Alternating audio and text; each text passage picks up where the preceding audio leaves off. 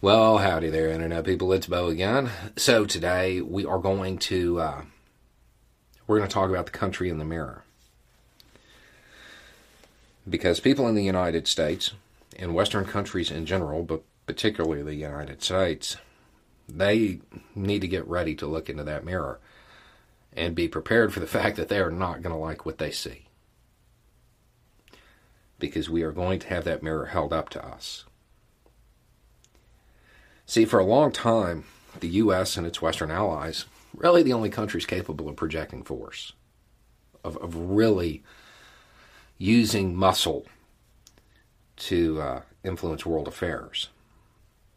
See, that's changing. Things are shifting, and you have other countries capable of doing it and doing it. And now that it's another country we're, we're seeing things and we don't like it. But if you were to kind of hold a mirror up to it, what would you see? Like right now, the whole country is just enamored with the story of Hassan, an 11 year old boy who fled the violence by himself, had nothing but a plastic bag and a phone number scribbled on his hand. And he traveled hundreds of miles by himself with a group of people he didn't know by himself without his family. He was with people he didn't know, though. He gets to the border of Slovakia, and what happens? He's given water, and people are like, hey, let's call this number. Find your people. So, what happens there.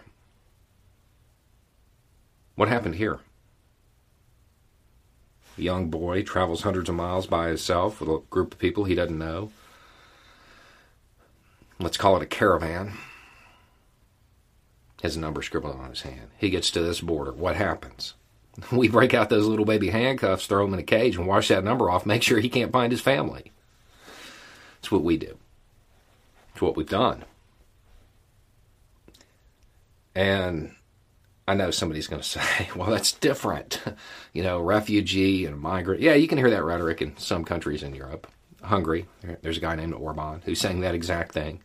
Refugees can get all the help they want, but they're going to stop those migrants. Given that he is a uh, right wing, nationalistic, racist person who often gets championed on Fox, I'm willing to bet it's pretty easy for them to determine who is who. And it has to do with their shade. We're going to see our own actions and we're not going to like them. And it doesn't stop there. From people talking about the civilian casualties that Russia is inflicting. Yeah. Ever look at the uh, numbers from Afghanistan and Iraq? They're not small. Then you can uh, look to American media just being beside itself that Russians are adorning themselves with the letter Z to show support. I don't know how that's much different than the yellow ribbon that was on everybody's car in the early 2000s. It's not that different. Even on this channel, you know, I said I didn't like the average Russian's getting hit by these sanctions the way they're going to. People are like, no, that's how it should be. Yeah, if that had happened to us, we'd still be recovering from 2003. We are not going to like what we see if we're honest. And that's okay. Because the reality is, we haven't been leading.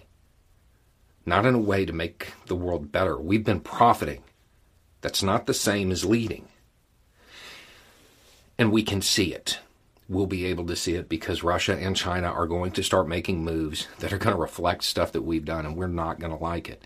And that's okay because it gives us a baseline. These things are wrong. If something is wrong, it is wrong. If something is right and good and true, it is. We're going to be able to see it. And then we should be able to correct our own path. and acknowledge that we haven't been leading. We've been profiting, and that's all that we've been focused on. We haven't been guiding the world to a better place, but we could if we wanted to. We're going to have examples of our behavior thrown right back at us. And we're going to have it for a few years. And the longer we put off acknowledging it, the longer we put off changing course, the longer it's going to happen, the more uncomfortable it's going to get.